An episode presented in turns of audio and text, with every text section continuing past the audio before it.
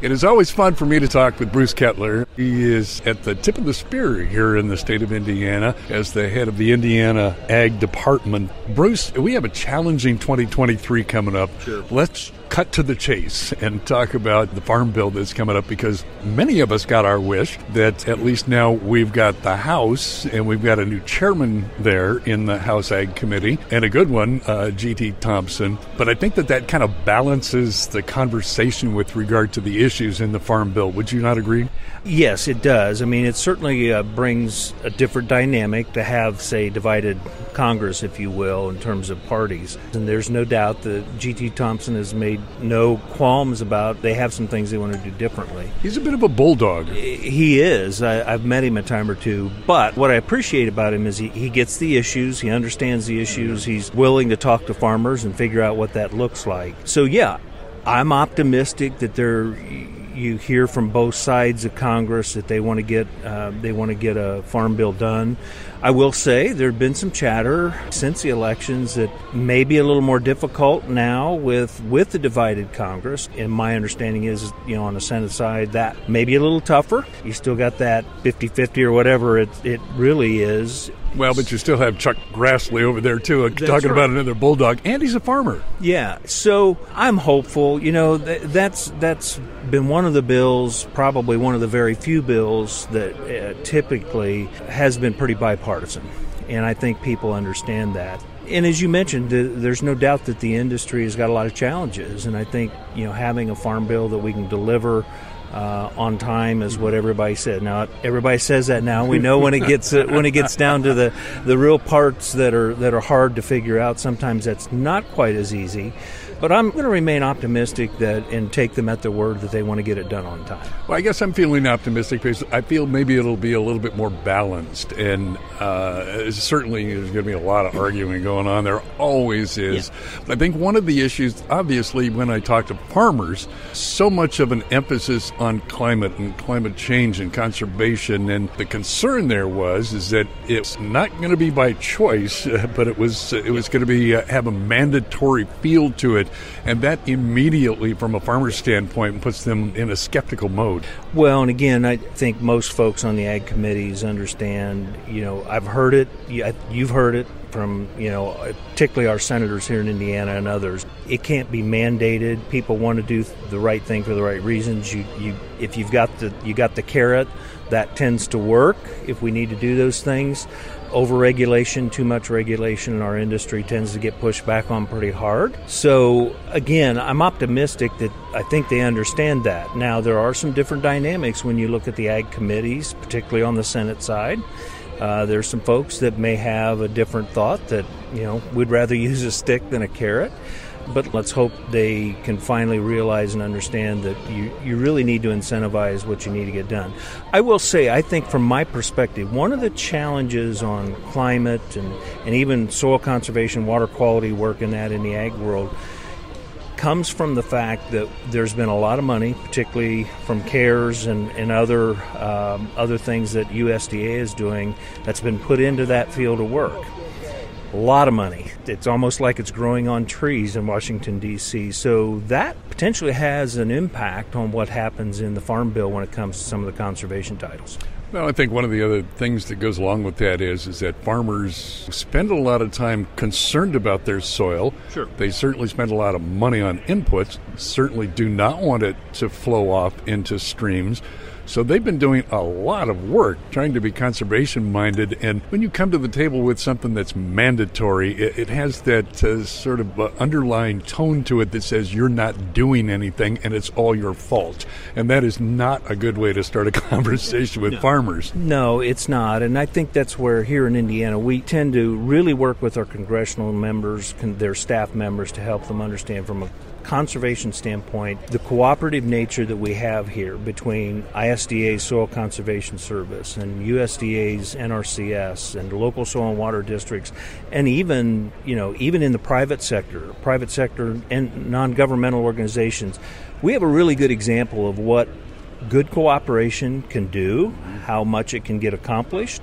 Uh, we continue to make sure that other states and other areas know that, including our congressional delegation, and we even share it with folks in USDA that here's what collaboration and cooperation can accomplish, and it tends to have a better outcome than if you just use, uh, you know, the, the heavy-handed approach. And I'm glad you bring that up because I am so proud of Indiana farmers when I look around the rest of the country. But something else that you alluded to there is, is that telling our story is really important. And in Washington, D.C., for the Farm Bill, we have a lot of new people there, so that story needs to be told for these people that are coming on to the Ag Committee in the House that don't know much about farming. Now, you work with our friend Ted McKinney mm-hmm. and uh, with a group that is from every state in the Union right. in your same seat. Uh, in all these different uh, states. So I got to believe, and particularly with Ted and his background, that you guys are mobilizing, getting ready to tell that story. Yeah, that's part of, and you're referring to the National Association of State Departments of Agriculture, which we're a member. NASDA is all 50 states and even some of the territories. So, absolutely, that one of the beauties of NASDA is it's nonpartisan, bipartisan, whatever you want to call it, and represented by every state in the union. Absolutely. I mean, that's great. Absolutely, and I think that that we're we're realizing, and as we get into farm bill conversations and any of these conversations, NAS is able to weigh in because of that, to be able to say we represent all states. Yeah. Yes, we there there are differences in how we might approach some of these things, but we have a very broad view of things like soil conservation, water quality, what are farmers doing to make sure that they're leaving the land better than they found it, and input from every state. And I'm sorry to harp on that, but it, it is such a critical part of NASDA. It, it really is important, and and in fact, the last probably two to three years, NASDA especially has gotten involved involved in a number of organizations, and I'll call them cooperative efforts between various groups in Washington, D.C. at the federal level to talk about climate and climate smart agriculture and weigh in with that fact that NASDA members are all across the nation, and here's why people need to pay attention to what NASDA and its members say. Now, you have a larger role in NASDA than maybe some others do, so are you going to get a chance to be our voice in D.C., perhaps? Yeah, certainly work to do that more as best we can, not only in D.C., but, but frankly in the influence of what policy comes out of Washington, D.C., and what policy NASDA is willing to stand behind and, and look at. So that's one of the things I appreciate about the organization. In fact, coming up in February is, is what's called the Winter Policy Conference, where all NASDA members can have input into what NASDA is going to advocate for. There's actually a tiered structure of the of the priorities that NASDA is going to engage in. Some of those we expect to take the lead. Some of them NASDA will be participants because maybe it, we don't have the strongest expertise. Other groups in Washington may, but we can help them with that. So that policy conference is really key and important to figuring out the priorities for the organization. That's big, exciting stuff. So we will be talking again in February. But in the meantime, real quickly, what do you see as the maybe top couple of challenges here in the state of Indiana? Certainly, as we look at water quality yeah. policy, and certainly as we look in our area up in northeast Indiana, the runoff that goes into Lake Erie, and it, it, we're, we're very sensitive to that in our area, obviously. But from the entire state of Indiana, what, what do you see? Yeah, well, I think first for most folks, and it's been this way for a while, is labor. Everybody's got concerns about labor, what that looks like. I'm hearing from folks that things are improving maybe a little bit but it's just still continues to be you know can i get the appropriate labor do they have the right training that i need Inputs still continue to be a concern. Some on the supply side, certainly on the cost side, what those are going to be. And then, you know, particularly for Northeast Indiana, the Western Lake Erie Basin, um, I'm happy to say we've got some grant funds that we're working with, again, with a number of organizations from the private sector to non governmental organizations. We've got a fairly large grant that's happening that goes to farmers to help them work on these opportunities that they want to look at, the things that they want to do on their land to continue to improve water quality, uh, erosion control, all of those efforts. That Western Lake Erie Basin is critical.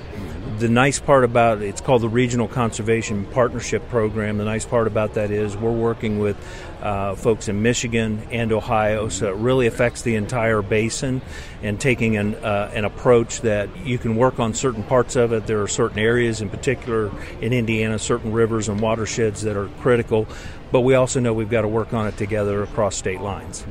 Bruce Kettler, heading up the Indiana State Department of Agriculture always a pleasure to chat with you, bud. My pleasure. And I hope everybody has a Merry Christmas and Happy Holidays. Podcasts by Federated Media.